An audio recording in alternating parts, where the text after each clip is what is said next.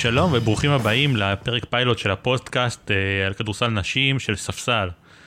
מי שיהיו איתי היום באופ... באולפן כדי לחנוך את הפרויקט הזה ובעיקר לדבר על כדורסל הם ליאור מור, מנהל עמוד הפייסבוק של כדורסל נשים ועורך כדורסל נשים באתר יורו בסקט. שלום ליאור. שלום שי, מה שלומך? גמור. ואיתנו גם רועי לוין, עד השנה האחרונה מאמן באקדמיה לכדורסל בנות של איגוד הכדורסל, עוזר מאמן בליגת העל, עוזר מאמן בנבחרות ישראל הצעירות וסקאוטר מחונן, שלום רועי. מחונן זה טוב, שלום ליאור, שלום שי, מה שלומכם? טוב, אז זה לא פשוט, אנחנו מתניעים פה מחדש את ענף שנמצא בהפסקה כבר אה, שמונה חודשים בלי כדורסל. אה, אם אני זוכר נכון, הפסקנו יומיים לפני חצי גמר הגביע, גביע המדינה. אתם רוצים להמר מי הייתה זוכה? וואו, מי הייתה זוכה ליאור? אה, מי היה שם? היה שם רמת חן? אתכם, רמלה. ראש- אה, חיפה. חיפה. נכון, חיפה, יואו, זה נכון, באסה שעברה את. הרצליה. אני אומר שרמלה הייתה זוכה בגביע. בסדר, נו, אתה מחותן משוחד. טוב, אז גביע המדינה אין לנו, אלופה אולי, אה, אבל אנחנו חוזרים ומתחילים את הכדורסל עם נבחרת ישראל, שזה עושה סוף לפגרה, אבל לפני זה, איך הייתה הפגרה שלכם? אתה אחרי כמה שנים כל קיץ נוסע עם נבחרות ברחבי אירופה, פתאום אתה נשאר בבית? וואו, קודם כל לא הייתי ב- בנבחרת הנערות האחרונה אמור להיות בכל מקרה גם לפני שבוטל, אבל כן, אה, כמה? אה, חמש שנים? קדטיות נערות. אה, כן, מוזר. הרבה הרבה חודשים כדורסל, זה די מוזר. אני חושב ש... שזה... אתה יודע, אנחנו גם ככה פה בכדורסל נשים לא משחקים הרבה, יותר לא משחקים מאשר משחקים, ובמקרה של הקורונה אנחנו, המצב עוד יותר חמור. אז אה, כן, מוזר. אה, נקווה שהעונה הזאת תצא ותסתיים. אתה יודע, זה מוז... פשוט מוזר, כל הקיץ הזה היה נורא נורא מוזר. אז איך העברת אותו? אה, הרבה אימונים אישיים, הרבה, הרבה למידה כזאת או אחרת, אני עובד בתור אה, בבית ספר מאמנים, אז בעיקר הרבה אימונים אישיים, בעיקר ציפייה לעונה החדשה, ש... לעבודה החדשה שהתחלתי, ו... וזהו, וזהו. אתה עשית משהו מעניין בקיץ הזה? עשיתי משהו מעניין, אה, מדינת ישראל נסגרה על הראש של כולנו, אה, אבל היה יותר זמן לראות כדורסל מחוץ לארץ. אה, העונה של ה-WNBA הייתה אמנם יותר קצרה ובבועה, אבל היו המון המון המון משחקים תוך כדי. הרבה שחקנים צעירות ככה שקיבלו הזדמנות בעקבות הדבר הזה. אני חושב שבתוך כל הקושי של הכדורסל, שהוא היה בכל העולם, זאת אומרת, זה לא היה רק אה, בישראל, ובמדינת ישראל עוד אפשר היה להבין את זה שככה מפסיקים את הכדורסל, זה היה, זה היה נראה כמו משהו שדי קל להאמין שיקרה, אבל גם באירופה פשוט הפסיקו את הכדורסל, היורוליג נעצר, כל הליגות כן, המקומיות נעצרו. אז, אבל אתה אה, מגיע חם אחרי מרתון משחקים ב-W, זה...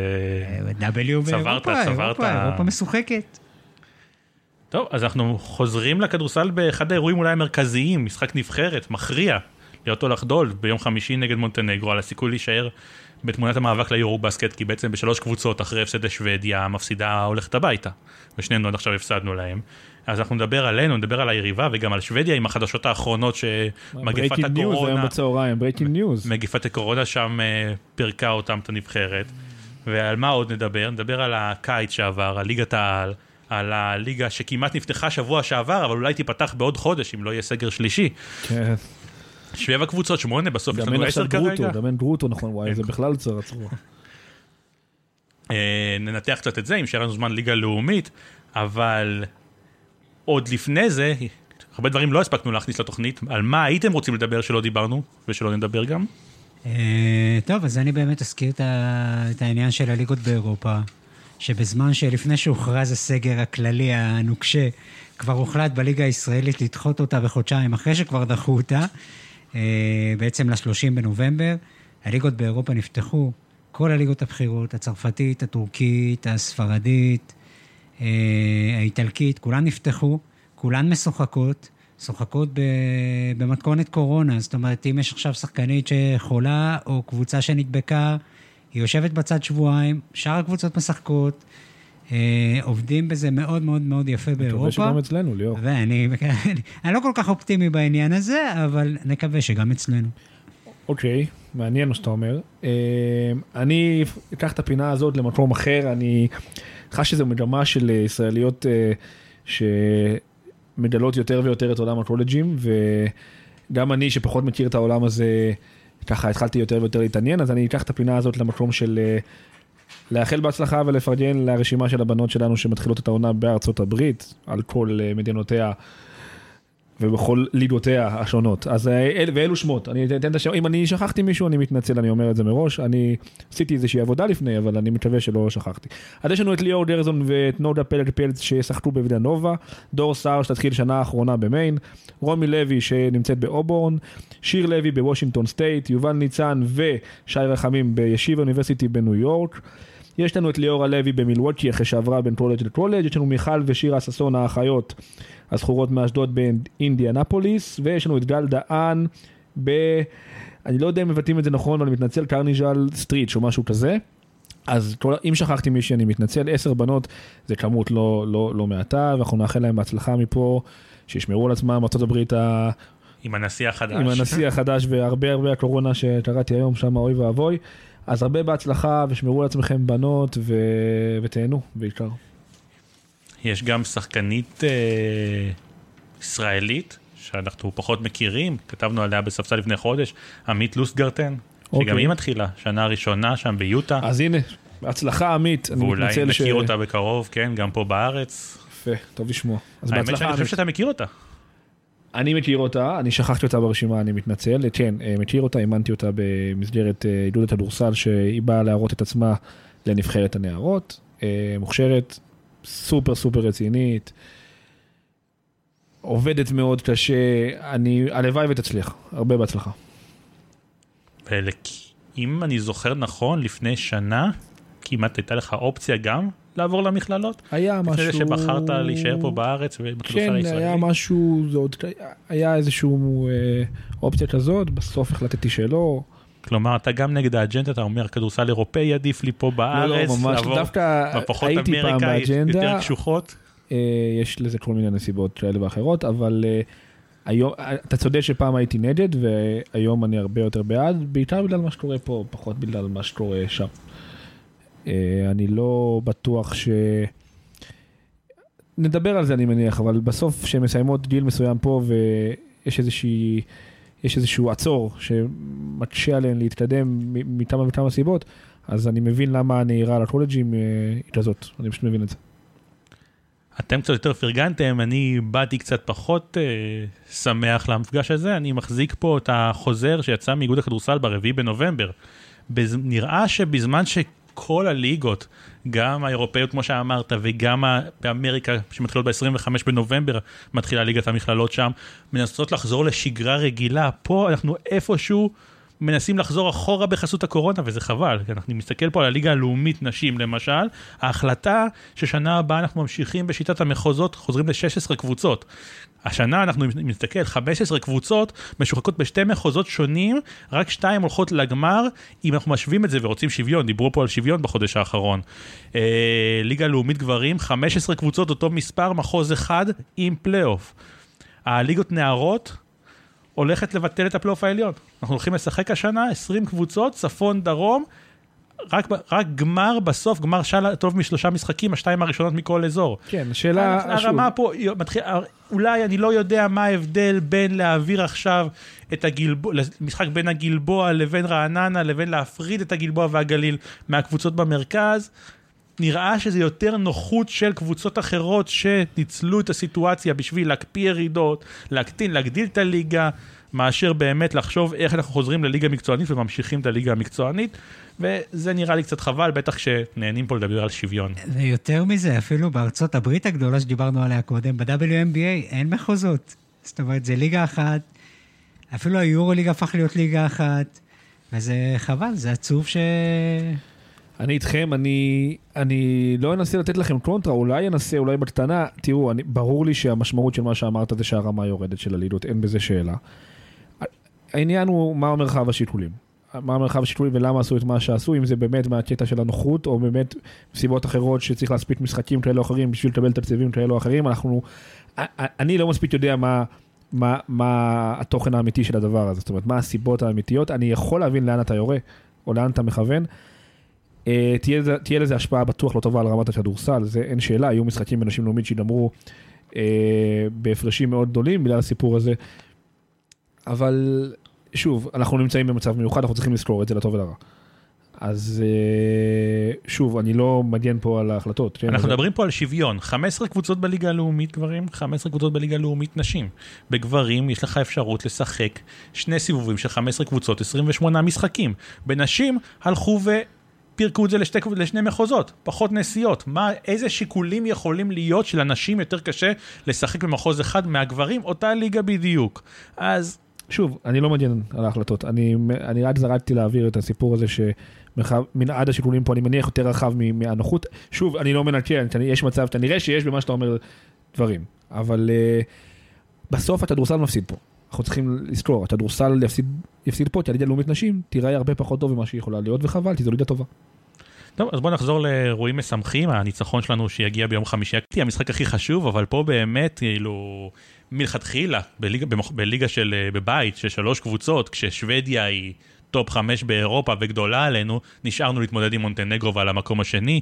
אנחנו מגיעים למשחק מול מונטנגרו, משחק חוץ לכאורה, שאנחנו צריכים לנצח אותו בחוץ, אבל קירבו אותו אלינו והפכו אותו למשחק ניטרלי. אז אם אנחנו חושבים על בכל זאת ההעפלה, ועם נבחרת שאיפשהו ברמה שלנו, דווקא פה אולי אפשר לנצח. אני מצטער אם אני אהיה קצת סקפטי, אבל נבחרת מונטנגרו היא לא נבחרת ברמה שלנו.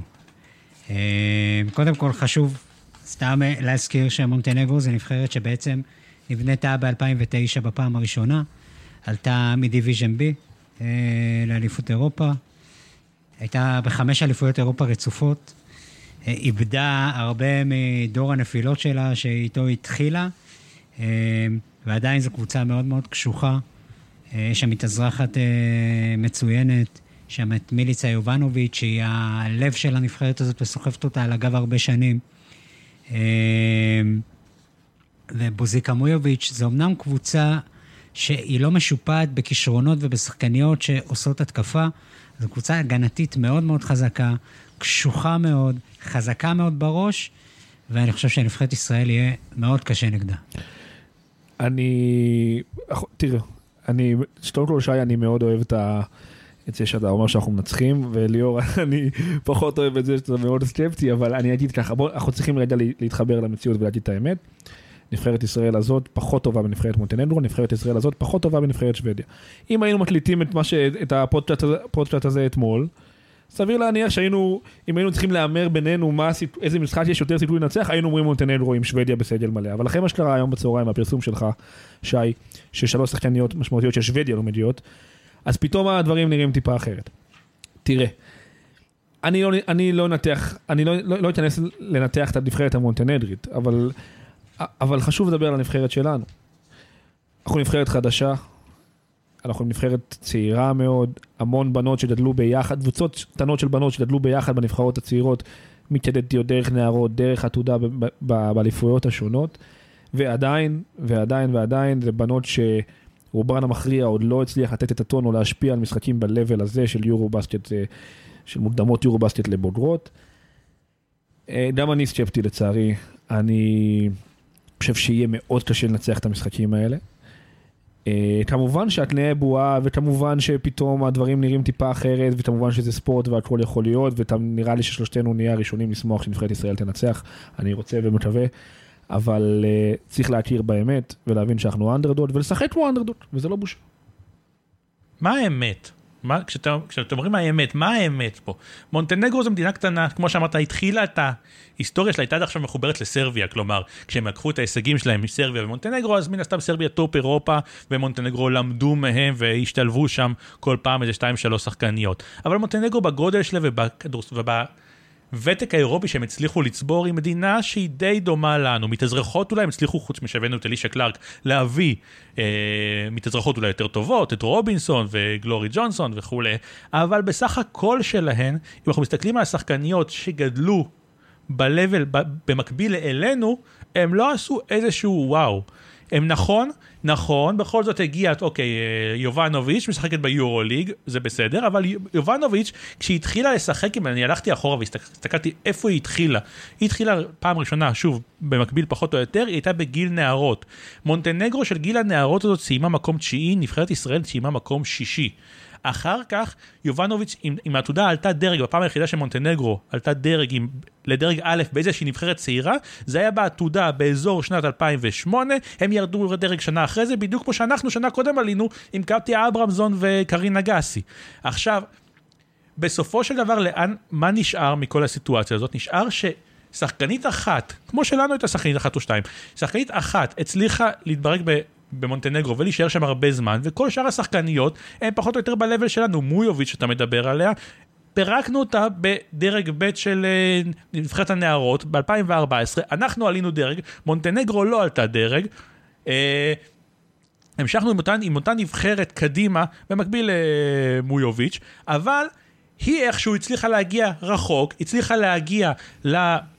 לאליפויות אירופה, כמו שאמרת, חמש אליפויות אירופה רצופות, ואנחנו ממשיכים להגיד נבחרת צעירה, נבחרת שמנסה, נבחרת שאולי מוכשרת ואולי לא מוכשרת.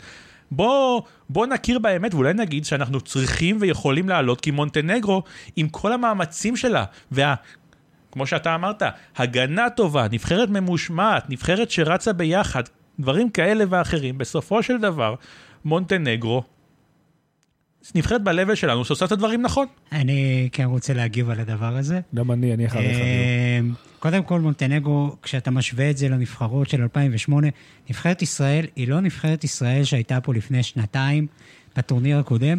נבחרת ישראל שהייתה לפני שנתיים בטורניר הקודם מבחינת כישרון, עלתה על מונטנגו, הנוכחית. בסדר? מונטנגו הייתה נבחרת מאוד מאוד חזקה, אבל הרבה שחקניות פרשו, שחקניות מבוגרות. נבחרת ישראל של היום היא לא נבחרת מונטנגו, נבחרת מונטנגו זו נבחרת מאוד מנוסה, נבחרת שמצליחה להפיל לאליפויות אירופה, נבחרת לוחמת, נבחרת ישראל עכשיו זו נבחרת מאוד מאוד צעירה, בלי שי דורון, ובלי אלישע קלארק, ובלי דניאל דיאמנט, ובלי קטיה לויצקי, ובלי נעמה שפיר, זה לא אותה רמה של נבחרות. אני, אני רוצה לראות לכיוון אחר, כי הרמת לי להנחתה. זה מתקשר למה שדיברנו מקודם.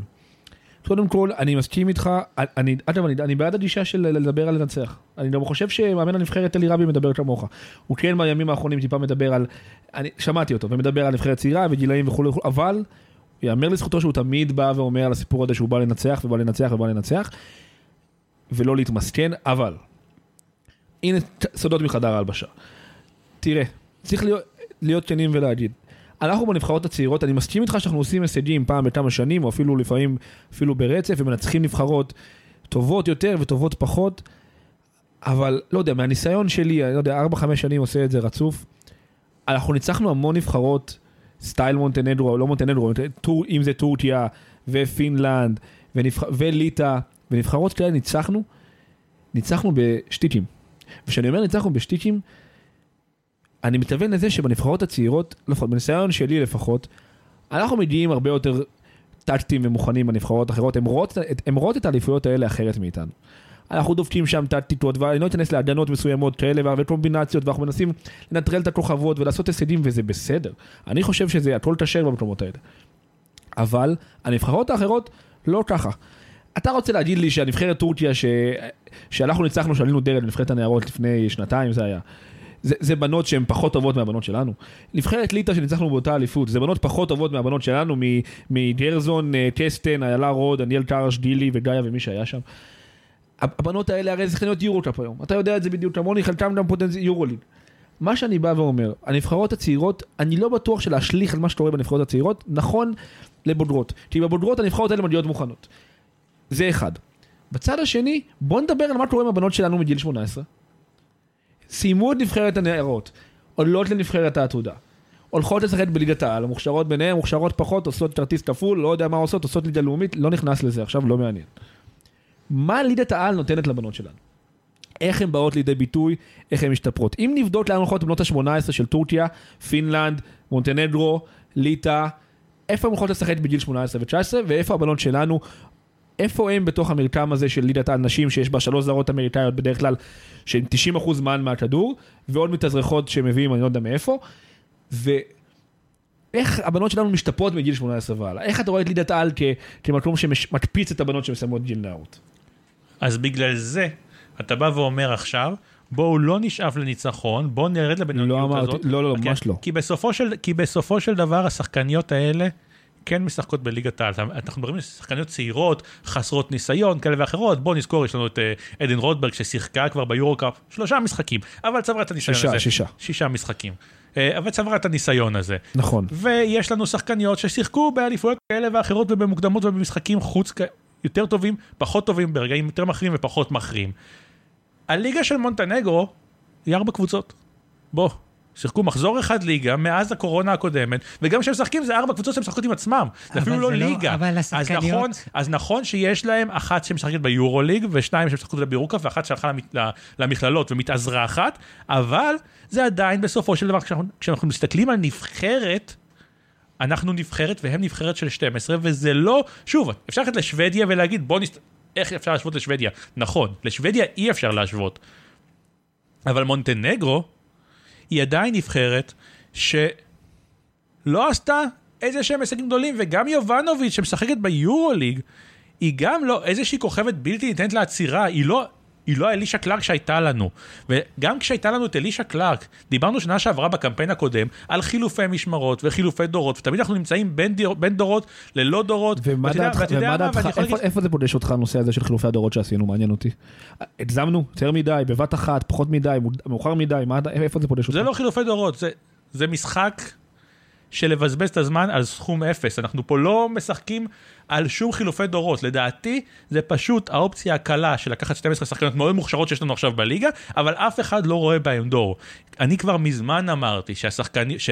מה שהולך לקרות פה ביום שיעזבו כל השחקנים בנות ה-30, כל השי דורון ורוני בן נון וקטיה לויצקי ונעמה שפיר כשתעזוב ושירן צעירי וכולי, יהפוך להיות פה דור של שחקניות גנריות. אגב, זה מה שאלי אומר גם, שאין פה אף אחד ברמה מעל, וכל פעם בדור של שנתיים מעל, ידרוס שחקניות אחרות. הדור של דניאל ראבר, דור בוגר, בנות 23, יש לך שם שתי שחקניות, ראבר וטלב, כבר את הדור הזה גמרת. הזזת פה דור שלם של שחקניות מעל... בנות 23-24, עכשיו הדור הוא שחקניות בנות 19-20. בקרוב אנחנו כבר רואים שמכניסים שחקניות בנות 16, כשהדור של ה-19-20 יהיה בן 23, אנחנו חותכים גם אותו. אין פה באמת בנייה, יש פה אלתורים כדי להגיד שאנחנו לא מספיק טובות. אני חושב שנכון, עברנו לכדורסל בוגרות, ונכון, בניגוד לזה שאני יכול לבוא עכשיו ולהגיד, אני רוצה שדניאל ראבר תקלע 16 נקודות נגד, אה, נגד מונטנגרו, בואו נודה על האמת, זאת לא אותה מונטנגרו של הנערות, כי בנערות לא היו להם גבוהות, בגלל זה הן מביאות מתאזרחות נכונות, ועכשיו יש להם גבוהות, ויהיה לדניאל ראבר יותר קשה. מצד שני, מויוביץ' שיחקה במונטנגרו הוותיקה מגיל 19. היא כבר, יש לה, זה כבר, אמרת קודם חמש אליפויות אירופה, זאת אליפות אירופה שליש, מוקדמות שלישיות, היא כבר שיחקה פעמיים ביורו בסקט. היא לא שחקנית, ראינו בעצמנו, היא לא שחקנית יותר טובה מהשחקניות שלנו באותו גיל, כשהיא התחילה את היורו בסקט. אני, אני רוצה להגיד לך משהו בעניין של מויוביץ', שאולי ראית אותה באליפות אה, של הנבחרות הצעירות. אה, מויוביץ' עשתה התקדמות אדירה, מויוביץ' שיחקה ביורוליג, מויוביץ' אה, שיחקה בשנה שעברה בליגה הספרדית והייתה לא רעה בכלל. אה, יש הרבה שחקניות במונטנגרו שהן, הרוב, רוב השחקניות, הרוב הגדול, לא משחקות בליגה במונטנגרו, שחקניות משחקות בליגה הספרדית. ראינו את יובנה פסיץ' שבוע שעבר במוקדמות היורוליג, משחקת 38 דקות. זה קבוצה, זה קבוצה עם שחקניות יורוליג ושחקניות מצליחות, ואני באמת חושב שהן לא מפלצות, הן לא שחקניות גדולות ברובן, אבל הן קבוצה חבר'ה, הרבה יותר חזקה חבר'ה, בוא, מישראל. בשביל לסכם את הסיפור הזה של הנבחרת, או, או לפחות בשביל לעבור הלאה. חבר'ה, נבחרת ישראל צריכה לעלות בשביל לנצח את מונטנגרו, נקודה. נבחרת ישראל צריכה לעלות למדרש בשביל לנצח את שוודיה, צריך להגיד את זה, צריך לדבר את זה וצריך לשדר את זה לבנות ולצוות ולכולם. באותו, באותה נשימה, אני אגיד שאנחנו צריכים להבין מי אנחנו. לשים את עצמנו בפרופורציות. עכשיו, אני לא מוריד מהבנות שלנו. אני חושב שאני גם האחרון שאין לי אינטרס, אני האחרון, אני, זה בנות ש... אני חושב ש-90% מהסגל הזה עבר בנבחרות שאני הייתי חלק מהן. אבל, וזה אבל גדול, אנחנו צריכים לשאול את עצמנו למה ההתקדמות של הבנות שלנו מפסידה בגיל מסוים, וזו עובדה. איפה אנחנו נופלים בשיטות, אולי אנחנו צריכים לחשוב איך עושים, אה, למה הבנות באירופה קופצות שמסיימות גיל נערות ו- ו- ועושות יורו קאפ ויורו ליג, ואותן בנות שאנחנו ניצחנו בנערות ובקדטיות ובעתודה. צריכים לחשוב איפה אנחנו לא בסדר, אולי זה מבנה הליגה, אולי זה מבנה הליגות הצעירות, אני לא יודע, אני זורק לאוויר. אבל אני רוצה להגיד, נבחרת ישראל הבוגרת צריכה לעלות לנצח. את שוודיה, את מונטנגרו, את שוודיה בטח עכשיו עם ה breaking news של היום.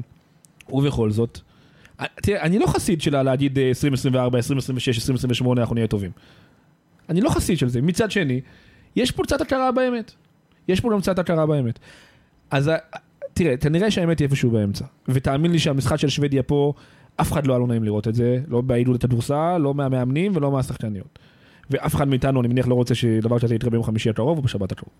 ועדיין, נבחרת ישראל בעיניי, במפגש המשולש הזה כרגע ביוון, היא לא נבחרת שאמורה לנצח את מונטנגרו. אני חושב שאנחנו צריכים לתת fight, אנחנו צריכים להיות שם, בטח בתנאים הקיימים, אנחנו צריכים להיות שם מול שוודיה. ועם זאת, ועם זאת, להיות, להיות ריאליים ולהגיד את האמת. נבחרת ישראל צריכה להיות שם, צריכה לתת fight, צריכה לנצח. נבחרת ישראל צריכה להפסיק להשתמש בתירוצים של השחקניות פה לא מספיק מתאמנות, לא מספיק טובות, לא מספיק זה. מאמן הנבחרת, מאמני הנבחרת, שלושה מאמנים, אימנו שנה שעברה בליגת העל. שלושת המאמנים האלה אימנו את הנבחרת נגד שוודיה. היה להם שנה שלמה, עונה שלמה שנפסקה באמצע, אבל עונה שלמה לבנות 12 שחקניות שיגיעו בכושר וברמה וביכולת מתאימה להתמודד עם נבחרת מונטנגרו. בוא. אנחנו כבר ניצחנו את טורקיה, ניצחנו נבחרות יותר חזקות, היינו לאליפויות אירופה פעם, נבחרת מונטנגרו. אבל לא עם אותה נבחרת. והגיע הזמן שכשיש לך נבחרות, ששתי נבחרות מתוך, ששני דורות, גם של 2014 נערות וגם של 2018 נערות, עלו לדרג א', אתה יכול לבוא ולהגיד היום, יש לי שחקניות צעירות ברמת דרג א' של אליפות, של אליפות אירופה, זה נבחרות צעירות, אבל רמת דרג א', להפסיק לנצל. אז אולי, בוא לא נגיד... אפשר לשחק הילוך שני ולפרק אותם, אבל אפשר גם לבוא ולהגיד שזה 50-50 ול- ואנחנו בונים על ניצחון. ובמשחק באולם ניטרלי, כשאנחנו... התנאים של מונטנגרו לא אידיאליים והם איבדו את הביתיות וכל הסיטואציה של הקורונה והם לא בכושר בדיוק כמונו שוב למעט השחקניות שהתחילו את המשחק. וחצי אנחנו צריכים לנצח ואני הולך פה על חמש הפרש לנבחרת ישראל אחרת זאת אכזבה. אוקיי, קודם כל אני מקבל את מה שאתה אומר. אה, בחלקים מסוימים אפילו מאוד שכנעת אותי, אבל אה, תראה, קודם כל הלוואי. חמש לישראל, הלוואי, הלוואי, הלוואי. בשני המשחקים, כן? אתה הולך על שני המשחקים חמש לנו. הבנתי אותך נכון? לא לא במונטנגרו. שוודיה אתה אומר קל. שוודיה בוא שוודיה עוד, עוד נגיע לשוודיה. בסדר. אה, האמת, עוד אנחנו מדברים גם על שוודיה או שאנחנו ממשיכים? אני רוצה מילה על שוודיה. יאללה, דבר, נו, אה, צדקה, כתבנו לענייני רגע אירופה. מונטנגרו כמה? אני המשחק האחרונה בינינו זה התחיל חושב ב-18 ש- ירד ל-10 אני רוצה פה שוויון. לא, אני חושב שזה יהיה משחק אה, לא יפה לעין, אה, ואני חושב שהוא יהיה עם תוצאה נמוכה לשתי הקבוצות, אבל מונטנגו תנצח סביב ה... בין 10 ל-15 נקודות. אז עכשיו אני נשארתי כן. עם ההימורים? אז אתה אומר חמש לישראל ואתה אומר בין עשר ל... 15 למונטנגו. אני הולך קטן למונטנדו. חמש עד תשע. מילה על שוודיה, את שוודיה אנחנו מכירים פחות או יותר, ראינו שהפסדנו להם המון פה בישראל. זאת לא אותה נבחרת, כי כרגע יש שם איזושהי מגפת קורונה, מה שמצחיק ונחמד לראות זה שאצלנו היו, חי, אצלנו היינו בבועה של השחקניות, אבל מאמנות קצת פחות הקפידו על הבועה הזאת, ועדיין כל הסגל וכל השחקניות בריאות. ברוך השם נסענו סגל מלא לאליפות. מצד שני, בשוודיה קצת שיחק להם פחות המזל. בינתיים אה, אמנדה זאוי חולה בקורונה, מקווים שהיא תבריא. אגב, היא בספק פלוס חיובי לכיוון כן לשחק נגדנו בסוף, כי כנראה שהבדיקה האחרונה שלה שלילית, אבל עוד לא קיבלו את התוצאות בפיבה, ואם כן תוכל אולי לשחק, אבל מגפת הקורונה הגיעה אליהם, לא ברור איך זה ישפיע עליהם, ומי כן תוכל ומי לא תוכל לשחק אצלה, אה, אצלהם ביום אה, שבת. מגרתי בטוח שלא, לויד גם לא, עבדי לא נסע עם הנבחרת. אולי אפשר לחשוב על סנסציה. שוודיה איבדה שחקניות מאוד מאוד מאוד חשובות. רגל מגרת היא שחקנית משמעותית מאוד, וביחד עם זוהי בי ועם אה, לוסי אלברסון, שמשחקת ביחד עם מגרתי בצרפת, ושתיהן מציגות יכולת נהדרת בתחילת העונה, אז שוודיה מאבדת בעצם את כל הגבוהות שלה, משחקת בלי גבוהות משמעותיות בכלל, והיא תישען בעצם על שלוש שחקניות, שזה אחיות אלדנברינג, שכולנו מכירים אותן וזוכרים אותן, שחקניות יורוליג בחירות, ועל בינטה דרמה, אה, שהיא שחקנית מצוינת, אבל אין להם קו פנים, ויהיה להן לא פשוט. אני חושב שישראל, אם היא תדע, תצליח איכשהו לסגור אותן, ישראל עוד יכולה להפתיע את שוודיה. הלוואי. באיזשהו אופן. אני איתך, הלוואי. אה, אני חושב שזה מאוד יושפע מאיך שנשחק מול מונטנגרו. תשמע, הבנות שלנו לא שיחקו הרבה חודשים. כמה חודשים שי בלי משחק רשמי הבנות האלה? שמונה חודשים. נצח. אני אומר, אם נראה טוב במונטנגרו, בלי קשר עכשיו לתוצאה, מה יהיה שם, כבר הימרנו. אני איתך. כי שלוש שחקניות כאלה, אני מכיר אותן, משחק פתוח. הלוואי, הלוואי, הלוואי, כמובן שהשלוש האלה שאמרת, זה, זה בנות יותר טובות ממה שישננו, כן, אבל... ועדיין, נבחרת מול נבחרת, הלוואי. יש לנו הזדמנות פה. העניין של הגבוהות, העניין של הגבוהות שאין להם אף נכון. גבוהה, זה מאוד מאוד יאללה, אז משמעותי. אלכס, שתחדוד. אלכס ודניאל רבר, שתוכיח שהיא. ברמה האירופאית. הימורים? אני אומר ששוודיה תנצח, אבל בפחות ממה שהתרגלנו, אה, אני אומר פלוס חמש לשוודיה. אני עדיין הולך דו-ספרתי שוודיה. המשחק תלוי במשחק נגד מונטנגרו. אם אנחנו מפסידים למונטנגרו, הסיפור שלנו גמור. שוודיה יודעים שהסיפור שלהם כמעט מובטח מקום ראשון ויוכרע במונטנגרו. לא יהיה אכפת להם להפסיד לנו, ויכול להיות שמתוך כל התסכול של שבוע בתוך בועה ביוון, עוד אפשר לקחת את זה. אני אומר, אנחנו לוקחים אחד מהשניים בטוח. יאללה. יאללה, אל אל ישראל. בהצלחה. שיהיה. טוב, מ- מהנבחרות אנחנו נחזור ל... אנחנו נחזור לטורניר הכנה, טורניר גביע ווינר. שמעתי, שמעתי על זה, מה, תסביר, מה, מה זה אומר? תסביר לי הטורניר הזה, אני לא, אני שמעתי על זה משהו. זה התחיל בגמר, חצי גמר הגביע של העונה שעברה, אבל הוא בוטל כי הזוכה צריכה לשלם בונוסים לשחקניות שלא משחקות אצלה. גדול. אז, אז הפכו את זה לגביע ווינר, שלא בטוח אם ווינר ייקחו לזה חסות, אז אולי גביע רמלה, מה שהיה פעם כשאסה ירושלים שיחקו בהם, או לא ברור עדיין, איזשהו טורניר לפני הליגה. יהיה? לא יהיה? מישהו אני עוד רוצה... בספק שתהיה ליגה. אני, זה כן. משנה בכלל אם אין כן. קהל ואין שידורים?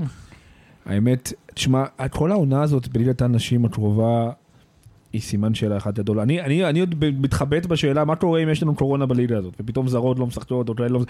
הרי, תראה, בבנים קראתי שאם יש שמונה כשירים משחקים. זה הפרוטוקול. בבנות יש קבוצות שלמות שמונה. שבע. מה עושים? אני לא... אני חושב שהבידוד אמור באיזשהו אופן אה, לעזור בזה. מקווה שישמרו על חוקי הבידוד. גם מזמן- הרבה מאוד שחקניות מזמן שמשחקות כבר פה, אין בידוד, אני חושב שאפילו ירדו מהאופציה של הבידוד, ואם לא, לא ירדו, מפרים את הבידוד. אנחנו רואים שחקניות שמתאמנות בכרטיסים כפולים בליגה אחרת, וכשהן לא מתאמנות בכרטיס הכפול בליגה השנייה, הן הולכות לים. או צבא. או צבא. כן. אז ו- כואב, כואב מאוד להגיד את זה, אבל אם זה המצב, אז אה, ככה זה השאלה אם אנחנו יכולים לייצר פה פרוטוקול של קורונה בליגה הזאת, כמו שליאור דיבר עליו באירופה בתחילת התוכנית, אני לא יודע. אה, תראה, אין פה סגלים לזה. יש פה קבוצות שלמות שבנויות על חמש ושש בנות. באירופה מבטלים משחקים על ימין ועל שמאל, ויש מחזורים שלמים שיש משחק אחד או שני משחקים. קבוצות לוקחות שבועיים וחוזרות לשחק, משלימות משחקים. בצ'כ- אף אחד לא רואה את זה כבעיה מאוד בצ'כיה גדולה. בינתיים ביטלו את הליגה של אופיר לביא כבר כמעט חודש וחצי שהיא לא משחקת. אבל אופיר לביא זה לא ליגה מקצוענית אה, שאנחנו מדברים עליהן. היא עדיין יושבת בבית אה, בצ'כיה. היא יושבת בבית, אה, אבל השחקניות, הקבוצות באירופה משחקות, ולפעמים לוקחות הפסקה של שבועיים ומחלימות. אני חושב שזה לא העניין, וגם לארגן את זה זה לא העניין. אני חושב שמה שיכול להפיל פה את הליגה, זה שאנשים נורא מפחדים ונורא בלחץ מלחלות בקורונה. אוקיי. למה אנחנו שונים מאירופה? למה אנחנו שונים מאירופה? כן, למה למה פה מפחדים יותר? אני חושב שהכל פה שונה מאירופה ברמת הכדורסל, בטח ברמת כדורסל הנשים. זה עניין של תפיסה, של הבנה, של הבנה בריאותית, של הבנה מקצוענית. הבנתי אותך. טוב, קודם כל שוב, נאחל אנחנו ברי- הליגה נאחל בריאות הראשונה, לכולם. אנחנו הליגה הראשונה שביטלה את הכדורסל באירופה, והקורונה אלינו הגיעה אחרונה. בסופו של יום זה ייפול כמו תמיד בתוך המינהלת עם הקבוצות החזקות ואלה שמשפיעות ויכולות לקבל החלטה. שנה שעברה, בלי קורונה, לפני שהייתה קורונה, הרצליה גמרה חודש של משחקים עם שתי זרות. קבוצות באו עם חמישייה, שחקניות קצות קצה ספסל בחודש ינואר-פברואר שיחקו ברעננה ובהרצליה. ראשון שיחקה משחקים שלהם עם, שתי זרות. זה לא הפריע לקבוצות האלה של החלק התחתון של הטבלה, שלא... מ- רמת שרון, שלא מתמודדות על תארים, לבוא עם סגלים חסרים ולתת לתת fight, להפסיד.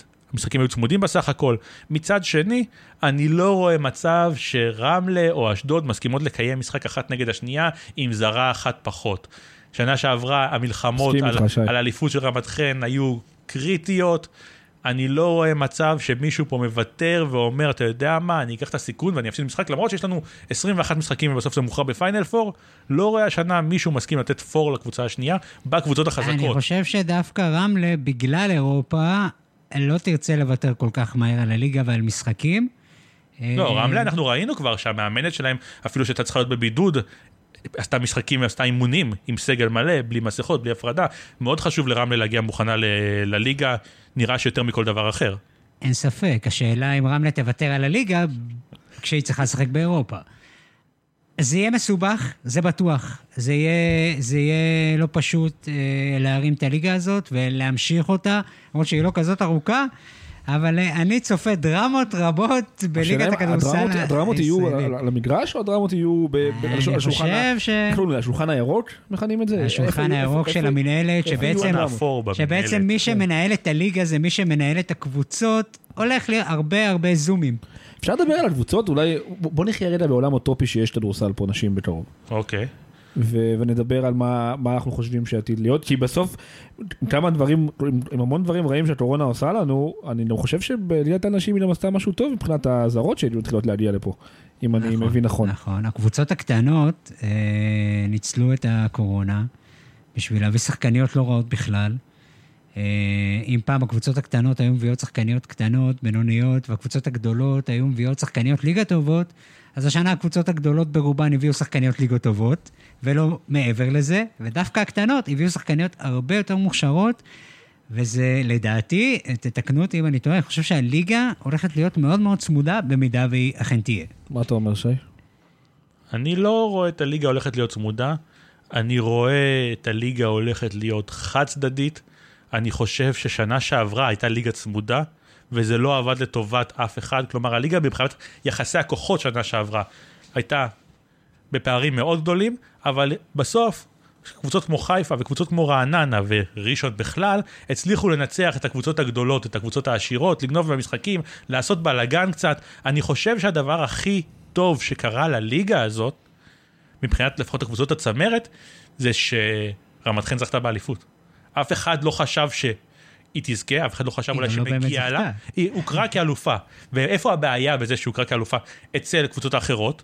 שרמת חן, או רמת גן, היום קוראים לה בכלל עירוני רמת גן, באה לשחק מהדקה הראשונה, היא בנתה קבוצה חזקה, בלי כל הרעיונות האלה של החילופים, אחר כך של הזרות, בלי להוסיף שחקניות, להתחיל עם סגל חסר והכל, ופתאום היא סיימה מקום ראשון, וקרה מצב שהקבוצה שבמקום הראשון, הוכתרה כאלופה, איזה מה מצב שיכול מוזר לקרות זה. פה אחרי שלושה משחקים, ולכן זה מאוד מאוד חשוב. ולכן אני חושב, ולכן אני חושב שבגלל שהקבוצה שפתאום אחרי 21 משחקים סיימה מקום ראשון וקרה משהו והיא בוטלה, הקבוצות האחרות ילמדו מזה לקח, וראינו את אשדוד בונה קבוצה מהר מאוד בתחילת הקיץ, אני חושב שהקבוצות לא יוותרו הפעם על משחקים, שאם שנה שעברה ראינו את אשדוד נוסעים ברכבת לחיפה לטיול, אני לא חושב שדברים כאלה יקרו, אני חושב שקבוצות יבואו להילחם מהשנייה הראשונה, כדי לא לקחת את הסיכונים האלה, כי מי יודע איזה ספיירים יהיו להם, והקבוצות הקטנות יותר, אלה ש...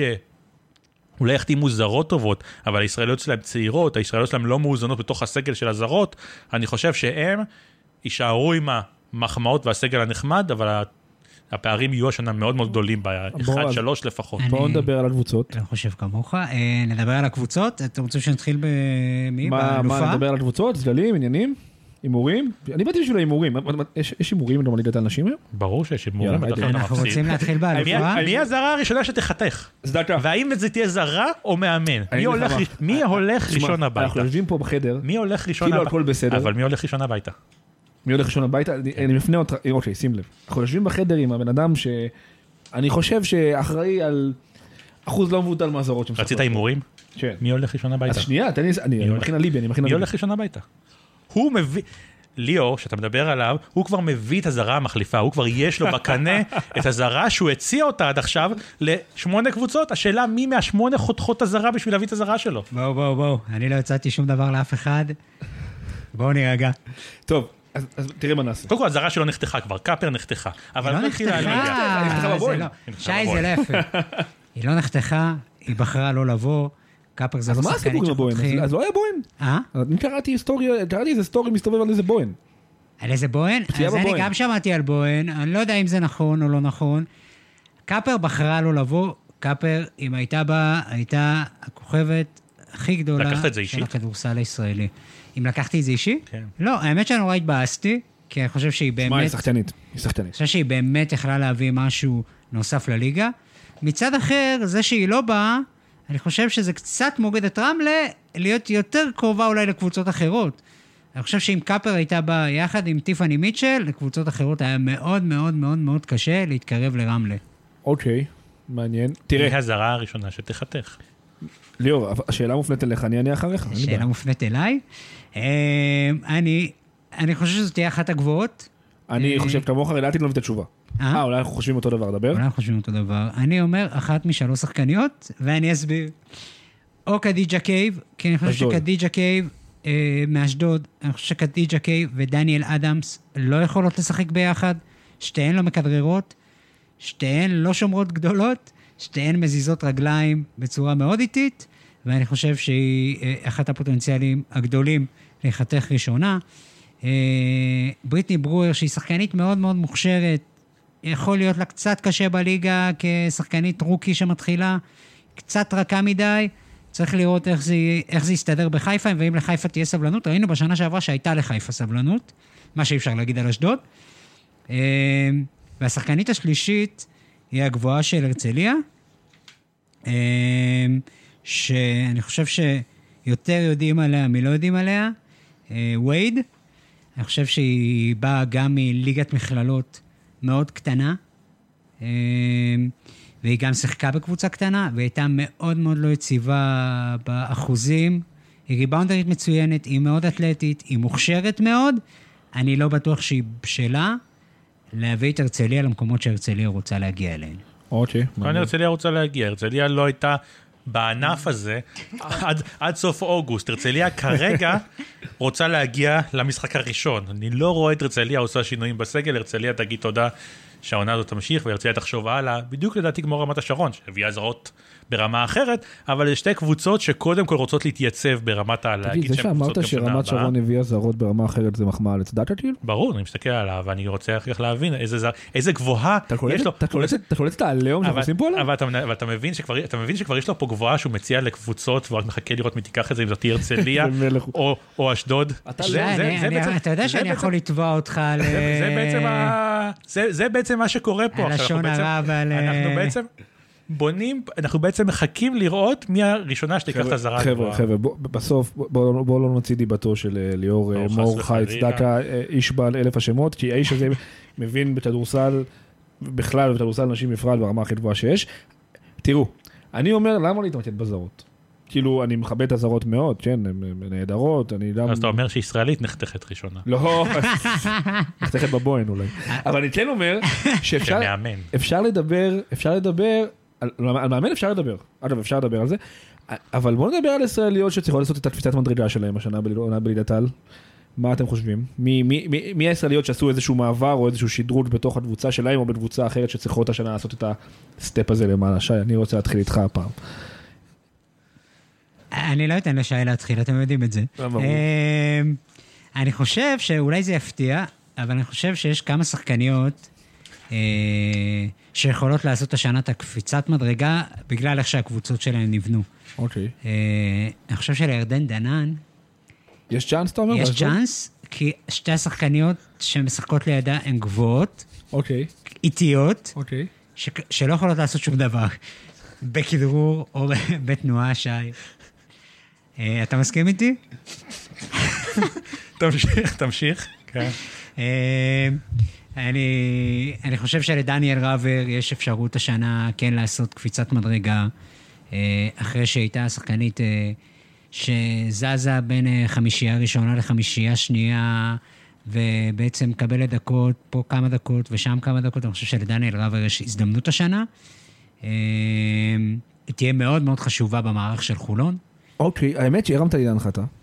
כי, כי גם אני רציתי לדבר על חולון באופן כללי ועל, ועל חולון באופן פרטני.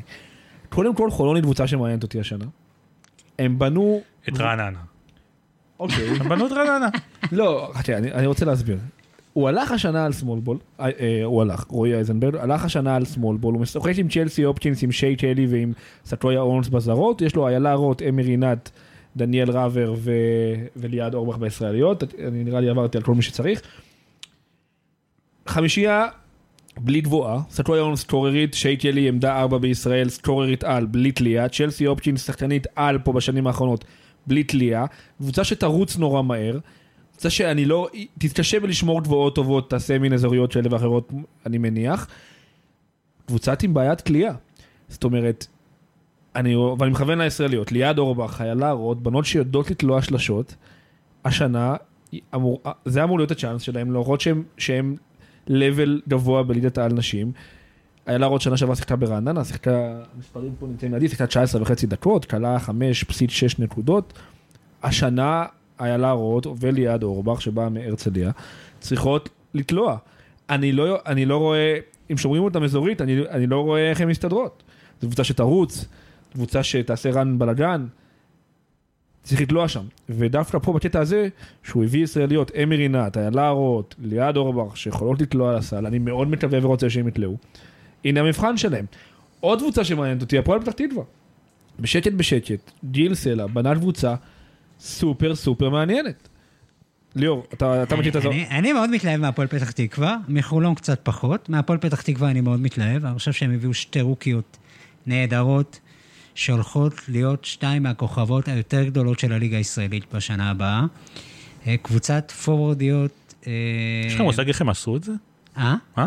הם לא לא, אישרו שאלתי. שום דבר, הם לא אישרו שום דבר, הם לא נכון? אישרו שום דבר, אבל אנחנו יודעים. אה, ארצות הברית אישרו את זה, אה, ויש להם שתי רוקיות נהדרות. שי, אני, סליחה שאני עוצר אותך, אני יכול להבין את הסיפור הזה. אני יכול להבין למה זרות, למה מחתימים פה זרות על ימין ועל שמאל ואנחנו כל פעם צריכים להתחנן או לרדוף אנשים בשביל לדעת מי הולך לשחק פה. או לגלות את זה אחרי ארבעה חודשים שזה קורה. תשמע, זה... יש מה להסתיר? זה, זה, זה, זה נושא לשיחה אחרת, זה לפרק הבא שלנו, זה הרעיון שבו אנשים באמת לא רוצים תקשורת, הם לא רוצים שידעו, הם לא רוצים את החשיפה, הם רוצים שהכל יהיה בדרך שלהם, אבל שי, זה ושזה יצא קבוצות בהכתבה. צוברי- צו- צ- ו- ציבוריות עירוניות. רגע, רגע, ליאור, רגע, רגע, ציבוריות. אני, שי, אתה חייב להבין. אני לא מצליח להבין משהו. קודם כל, אני עבדתי בליגת הנשים, גם אני הייתי חלק מהדבר הזה. גם לא, אתה הסתרת מידע חד משמעית, על שחקנית יום לפני משחק מכריע. חד משמעית הסתרתי מידע על שחקנית, יום, נכון, לא היה קורה בשום דבר, אני מסכים איתך 100%. נראה לי שמה שאנחנו ננסה להגיד פה זה שהקבוצות האלה בסוף, אומנם יש להם קהל אוהדים קטן לצערי, אבל יש פה איזושהי מדיניות של הסתרה או, או חיסיון. כי אתם מגינים עליהם, נו. מי שמפרנס את אתם הקבוצות מגינים האלה. הם הציב- הוא הציבור, זה זה אתם? כספי מיסים, זה אתם כספי עכשיו. פה מגינים על הקבוצות האלה. איך אנחנו מגינים עליהם? אנחנו לא מגנים על אתם הקבוצות כן האלה. מגינים על הקבוצות האלה, אתם כאילו מדברים על זה שאתם רוצים שהם יחשפו, אבל בתכלס מתנהלים בליגת העל הרבה דברים שכולם נחשפים אליהם כל יום. כמו מה? בהנהלה. שאני אפתח את זה פה עכשיו. לא, אני רוצה- אני להבין מה אתה מתכוון. בהנהלות, בדינמיקה, במשאים ומתנים, בדרכים ששחקניות אה, חותמות ולא חותמות, ומי שמחתים אותם, ואנשים שעושים פה את ה... מנהלים פה את הכדורסל. קודם כל אני מסכים איתך, אז מה... אני- יפה, אני- ואף אחד לא, ורק אני אומר את זה. אז לא, בוא, תן לי לדבר על זה, ואתה. תדבר פה על איילה רוט, אוקיי. או על הזרה של פתח תקווה. אז הנה, אז הנה, אני לא, אני- בואו. אז אני מדבר למיקרופון, ושומעים אותי ואני מוקלט, נכון? מאה אחוז מסכים איתך, הסיפור הזה של הסתרת זרות, ו- ולא לפרסם אחרי שהן חותמות, ואז אתה רואה את הפרסומים האלה בארצות הברית, בושה, חרפה, חלם, שכונה, חוסר מקצוענות, מרחיק קהל מהמדרשים, קהל שגם ככה בקושי קיים. איזה עוד מילים אתה רוצה שאני אגיד שאני אסכים איתך? כשאתה עבדת בקבוצה כזאת, או כשתעבוד, אתה תצא נגד הקבוצה, אתה תלך להדליף את השמות כי אתה רוצה שיהיה פה שינוי, אבל זה לא או שתהיה המקרה. מערכתי. רגע, אבל, אבל זה לא המקרה, זה, זה, לא זה המקרה. בדיוק המקרה, אלה המקרים, נו מה. העניין הוא, שוב אני חוזר על זה, זה קבוצה שמי שמחזיק אותה כלכלית הוא משלם המיסים, לא המנהל ולא המאמן, הם לא מחזיקים אותה כלכלית. וזה כן, א', ב', בלי שום היגיון. קשר להתנהלות מקצוענית. אני- אני מחפש את ובלי ההיגיון. קשר, אין בזה היגיון. הרי זה לא שהוא מסתיר, הוא מחביא אותה במזוודה והוא מוציא אותה בחימום של המשחק הראשון אחד אתה לא בא. מתוך ה... אתה בא מתוך העולם הזה, אתה יודע שיש פה הרבה דברים שאין בהם היגיון. אני עכשיו לא מדבר על היגיון, אני מדבר על הוגנות. זה קבוצה שאני כמשלם מיסים מחזיק אותה. שאתה כמשלם מיסים מחזיק אותה. היא לא יכולה לפעול כאילו היא קבוצה פרטית, היא לא יכולה לקחת החלטות כאילו היא קבוצה פרטית. וגם הליגה הזאת, שמי שמנהל אותה זה המנהלת, שזה המנהלים של הקבוצות, הם לא חושבים על הציבור בישראל, הם לא חושבים על מי שמשלם להם את הכסף. כתבתי- הם חושבים כתב- אך ורק על עצמם. הטקסט שהתחלתי איתו, זה היה כתוב לי פה, כי בכל זאת, פודקאסט ראשון. נמצא איתי פה היום באולפן ליאור מור, עורך כדורסל נשים באתר יורו בסקט. האם אתר יורו בסקט, או אתה, שמעת על איזושהי זרה שאמורה להגיע לישראל או חתמה פה, וחיכית לפרסום רשמי של הקבוצה, למרות שידעת שהיא אמורה להגיע, ולא פרסמת. אתה, אתה פה, אנחנו פה עכשיו, חברים, מדברים פה, מתארחים אצלי בפודקאסט, אבל כולם פה באיזשהו מקום, אולי רואים פחות, תקשורת, אתה תקשורת, אתר יורובאסקט, אחד האתרים הגדולים. כמה פעמים אתה נלחמת במהלך הזה של לנסות ולהביא דרך התקשורת שינוי, דרך התקשורת חשיפה שקבוצות לא רוצות לחשוף אותה. יודע שאנחנו גם היינו ביחד בספסל, ואתה בספסל ואני ומוזמן. אה? אתה עדיין מתארח ומוזמן. אני מתארח ומוזמן, ואני פה ואני חלק, ואני יכול להגיד בצורה חד משמעית, שניסיתי להילחם בזה המון זמן. אה, אתר יורו בסקט, ברגע שמעלים ידיעה, אי אפשר להוריד אותה. המקום הוא לנסות להיות בטוח לפני שאתה מחתים, אה, לפני שאתה בעצם אה, מעדכן את זה באתר וכותב על זה באתר. אה, וכן, כולנו חוטאים, אני חושב, ואני יכול לדבר גם בשמך, שי, ובעיקר על שחקניות ישראליות שאנחנו יודעים שחותמות בקבוצות מסוימות, ובגלל שאנחנו מכירים, או שאנחנו, אה, לא נעים לנו מהן, אנחנו לא אומרים. אוקיי, אה, תראה, אני, בשביל לסכם את זה, ואני יש לי איזה פינה לסגור איתך ליאור לפני שהשעון רץ לנו אחורה ואני רוצה לדבר, להתווכח איתך על משהו. אני, שי, אני מסכים איתך, במאה אחוז, ואני מבין שדברים... אני יכול זאת להגיד מילה לפני שאתה מסכם פה. אני בסופו של דבר, ואני גאה בזה אולי, אתה יודע מה? לא גאה בזה, זה היה נדרש. אני כמה שנים? 15-16 שנים כותב על כדורסל נשים. אני בשנים האחרונות משלם מחיר מאוד יקר על המהלך שאני מנהל את המאבק נגד זה. אנשים כועסים עליי, חברים, חברות, לשעבר, מכרים, ידידים. כן, שנים לשעבר. כן, שנים לשעבר, אקסים היום.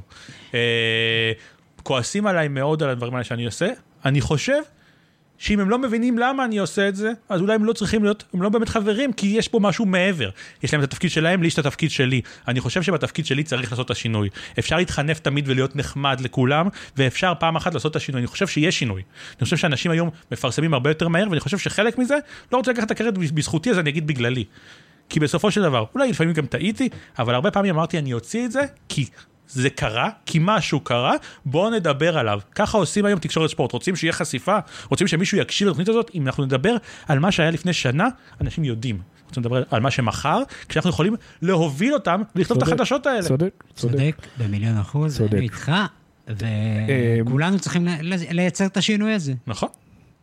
אוקיי, אגב, גם המאמנים, וגם ההנהלות, כאילו, זאת אומרת, לא רק אנשי תקשורת, או... אתם פה לידי. מהם יש לי, התקשורת- מהם יש לי פחות ציפיות לצערי. המ- המאמנים שומעים, יעשו עם זה מה שיעשו ולא יעשו, עם זה נמשיך להוציא את האמת לאור עד שהם יתיישרו. בסוף, ראינו בארצות הברית, בסוף משהו קורה, המציאות מתיישרת.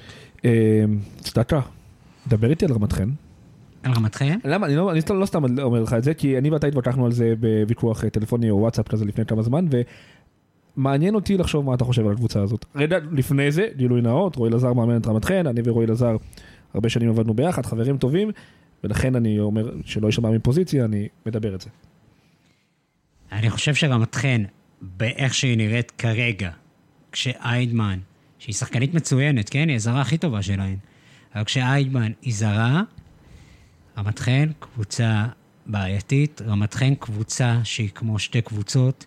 אלכס ארדן ביחד עם הגבוהה, זה משחק מאוד מאוד איטי, מאוד מחושב, כמו שהיה בחיפה בשנה שעברה. איידמן היא אש, היא אש, ועדן רוטברג בתוך שיטה כזאת, ביחד עם שתי הזרות המוכרות לנו, אה, זה פחות טוב גם עבורה. טל לב תצטרך לשחק בעמדה מספר 4, שאני חושב שהיא פחות מתאימה לה, ורמת חן לדעתי קבוצה שכרגע, כמו שהיא בנויה, היא פחות טובה מפתח תקווה. אוקיי. אה, תואמת את התקציב שלה? רמה. אני לא חושב שיש להם את אותו תקציב לפתח תקווה לא, ול... קוצצו, קוצצו. ברמת חן הם אה, יחתימו שתי זרות לפחות במחיר של זרה אחת שהייתה להם בשנים האחרונות. קוצצו, בוודאות, חבר'ה, בוודאות קוצצו. וארדמן זה שחקניות ששוות ביחד פחות מעדות. נכון, אבל אתם צריכים לזכור, אני אמרתי, פחות טובות מפתח תקווה לטעמי, פתח תקווה הזרות עולות פחות. הבנתי. אוקיי, תשמע, אני, אני בסיפור הזה של רמת חן אה, לא מצליח למקם את עצמי, כי אני חושב שזאת תהיה קבוצה טובה. קודם כל עדן רוטברג וטל לב ישראליות מובילות בליגה שלנו. הרכזת, אני ואתה מכירים אותה מצוינת גם בתור זרה, בטח ובטח ואם כאשר תהיה ישראלית, אני עוד לא הבנתי מה קורה עם, עם, עם האזרחות שלה, כן, לא, אז יהיה להם עוד מקום לעוד זרה בעמדת הדבורות, בעמדה 4. אין שם עומק, צריך להיות אמיתי, אין שם, מהגרדיות עולה אה, שיי מדיסון, שהיא מתאזרחת ששומרת טוב ואנרגטית נורא ויכולה לתלוע שלשות בעמידה, אבל לא, אני לא יודע אם הרבה מעבר לזה. בדבורות יש את תמר ברדל שבאה מהאקדמיה בכרטיס כפול עם בני יהודה, כרגע יהיה חילוף ראשון בדבורות, בזמן שטל לב והדבואה הם בחמישייה, והלוואי שתצליח תמר ושתהיה הכי טובה שאפשר. הקבוצה הזאת היא לא כמו כל השנים. מצד שני, אלכס ארדן מוכחת בלידה שלנו, הרכזת מצוינת, עדן וטל ישראליות בכירות לעומת ישראליות אחרות שמסתובבות בלידה. אני לא רואה אותם למטה, אני גם לא רואה אותם בשפיץ כמו שרגילות להיות. אני לא חושב שרמת חן גמורה. אני חושב שרמת חן היא קבוצה בבנייה, הם מחכים לאזרחות של לידמן, הם עושים את הפוך ממה שהם עשו שנה שעברה, והם בנו את הקבוצה על בינתיים, אני חושב שהם מחכים לחזרה של יערה, עם האזרחות של לידמן, זה יכול להביא להם עוד שתי ישראליות בכירות, ואז עוד זרה שיכולה להיכנס לרוטציה הזאת, אני מאמין שזה יהיה משהו בסגנון הזה. אה, זו בטח לא קבוצה בור, לא גמורה, יש עוד זרות, יש עוד ישראליות שמחכות בחוץ, גם אופיר בנס שמחכה בחוץ ולא פתחה את העונה, יש לך לא מעט שחקניות שיכולות להצטרף אחר כך, גם ב-level, לא מדבר על שיידורון, גם ב-level שרמת חן. די, כמה שנים כבר נשמע על השיידורון הזה בינואר-פברואר? בחייאת שי, כמה? עד שהיא תודיע על פרישה, הודיעה. עד שיפסיקו לשלם לו סכום תהומי. צדקה, מתי רמלה מוכרזת כאלופה? אה, אני חושב שרמלה קבוצה שכרגע מבחינת הכישרון שלה והעומק שלה, גם בישראליות שלה, אה, מעל, מעל, בישראליות שלה? בישראליות? מי דובר זה? רמלה בנתה קבוצה עם ישראליות? לא, רגע. בעלות הדרכון. עברת פה מילה, ישראליות, אני לא יודע אם יש שם מישהי שיודעת להגיד יותר מסבבה. לא, נעמה שפיר. אלכס כהן יודעת להגיד המון, אבל אלכס כהן, שהיא נשמה, עדיין ישראליות, מבחינת... פה ישראליות, רגע, שי, כמה אבל... שחקניות רמלה אנחנו הולכים לגזענות עכשיו, אולי סבריות, כמה שחקניות רמלה שלחה לנבחרת ישראל עכשיו בקמפיין הקרוב, לא יודע, אבל בסדר, אני, אני פחות סליחה מתחבר, ש... סליחה שהפרעתי. אני פחות מתחבר למקום של אה, לא לקרוא לשחקנית יהודייה שבאה לישראל כישראלית, כמו שאני לא אקרא למישהו שבא לישראל כי עולה לישראל כלא ישראלי, שחקנית, אבל, שחקנית אבל יהודיה, רגע, רגע, אבל בוא... ש... לא, שחקנית יהודיה שבאה לישראל היא יהודייה, היא עולה. שהרבה דברים ישראלית, זה מישהי שנולדה בארץ, יש לה אזרחות ישראלית, יש לה תעודת זהות ישראלית. מיטות לפחות השבות, צדקה, בסדר. בסדר, אז היא לא, ישראלית.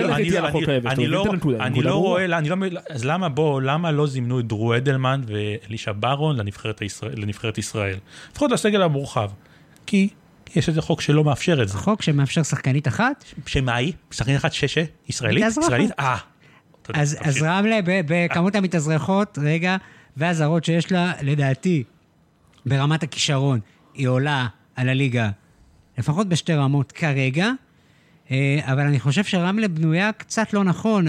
עם קאפר זאת הייתה קבוצה שהיא מפלצת, אה, עם אה, בנאי ג'לייני, אני חושב שהיא קצת עמוסה ב, בעמדות הפורוורד, וצריך לראות איך זה יסתדר שם.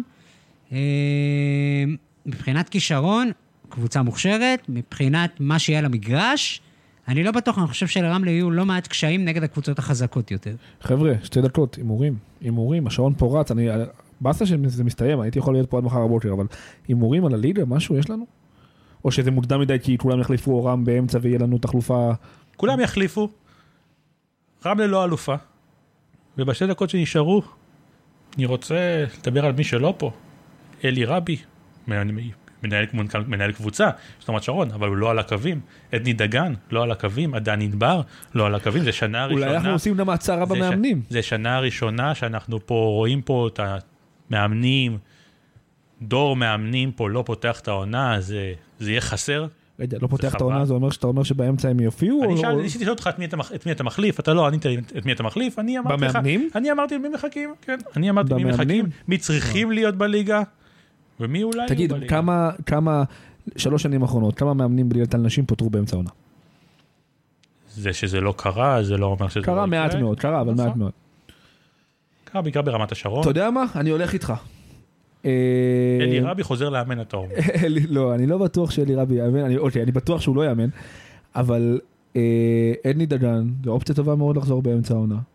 עדיין ענבר אני לא יודע, אני מודה שאני לא יודע. אה, מי עוד בחוץ? יש, קצת הולכים כבר אחורה, אבל אלה באמת אנחנו מדברים פה על ה top של אוקיי. המאמנים, שחבל שהם לא יפתחו את העונה איתנו, אני חושב שמאוד מאוד. חבל שעדני דגן אה, כן, לא. יפתח את העונה, אני מאוד אוהב את עדני. גם אני מאוד אוהב את אה, עדני. אני מת לראות- את המשחקים שלו, זו חוויה בלתי רגילה. האש שלו בעיניים. והתשוקה הלא נגמרת שלו, אני חושב ויש קבוצות שאין הרבה השנה מאמנים צעירות ש... שתפורות לעדני, עדני יכול לקחת פרויקטים פה ולעשות מהפכה כמו שהוא עשה פעם, הוא כבר עבר את התקופה שהוא רוצה לקחת את האליפות והוא יכול לעשות דברים יפים, חבל שהוא לא אני חושב שהוא ממשיך. עשה עונה יפה מאוד ברעננה. נכון. חבר'ה, אה. אדני דגן זה הפסד גדול שהוא לא מאמן, וכל משחק שלו זה הצגה, גם שיש שישה אנשים בקהל. ככה יותר קל לשמוע אותו, הוא מדבר עם השופטים, זו חוויה בפני עצמה. אה, נהניתם? בוא נאמר, ליאור, תתחיל אתה. מה? נהנית? נהניתי מאוד. האמת, היה ממש כיף, שי. היה ממש תבואו כיף. שוב. אני גם חושב, אני- תראה, אני לא יודע כמה זמן נשאר לנו, אני רואה שממש עומדים לסיים, אבל חבר'ה, הדבר הזה שאנחנו עושים פה, ומתווכחים ומסכימים, ו... זה חשוב מאוד, כדורסל נשים, זה לא קיים, כדורסל נשים, וחשוב מאוד, והגיע הזמן ש... קודם כל תודה לך ש... שהכפפה הזאת, אתה יודע, קמה על ידך, ואנחנו עושים את זה. והלוואי ונעשה את זה עוד. צריך לדבר על כדורסל נשים, צריך ליצור עניין, צריך לריב, צריך להסכים, להתכבד ולהתנשק אחרי זה, אבל צריך לקיים משהו. כרגע הסיפור, הסיפור מעבר למה שאתה עושה, הוא, הוא, הוא, הוא בעייתי עד לא קיים. ואני מקווה שמה שקורה פה יימשך, וחבר'ה, נהניתי מאוד, ותודה שאירחתם אותי פה. אתה נהנית ליאור? נהניתי מאוד, ואני מחזיק בדעתי שפתח תקווה עושה פיינל פור השנה. אותך לגיל סלע עכשיו, תשמע, הוא שומע את זה, הוא קובר את עצמו, בסלון. אלא אם כן הם מוכרים שחקניות לטורקיה, עושות פיינל פור השנה. בואו נתחיל ביום חמישי, ניצחון על מונטנגו. חבר'ה, אל ישראל, בהצלחה. בהצלחה. יאללה, חבר'ה, בהצלחה. ישראל ולאלי רבי, שהוא מאמן מצוין. אז תודה לכם שבאתם, תודה לנו שהיינו, ונבוא שוב. תודה רבה.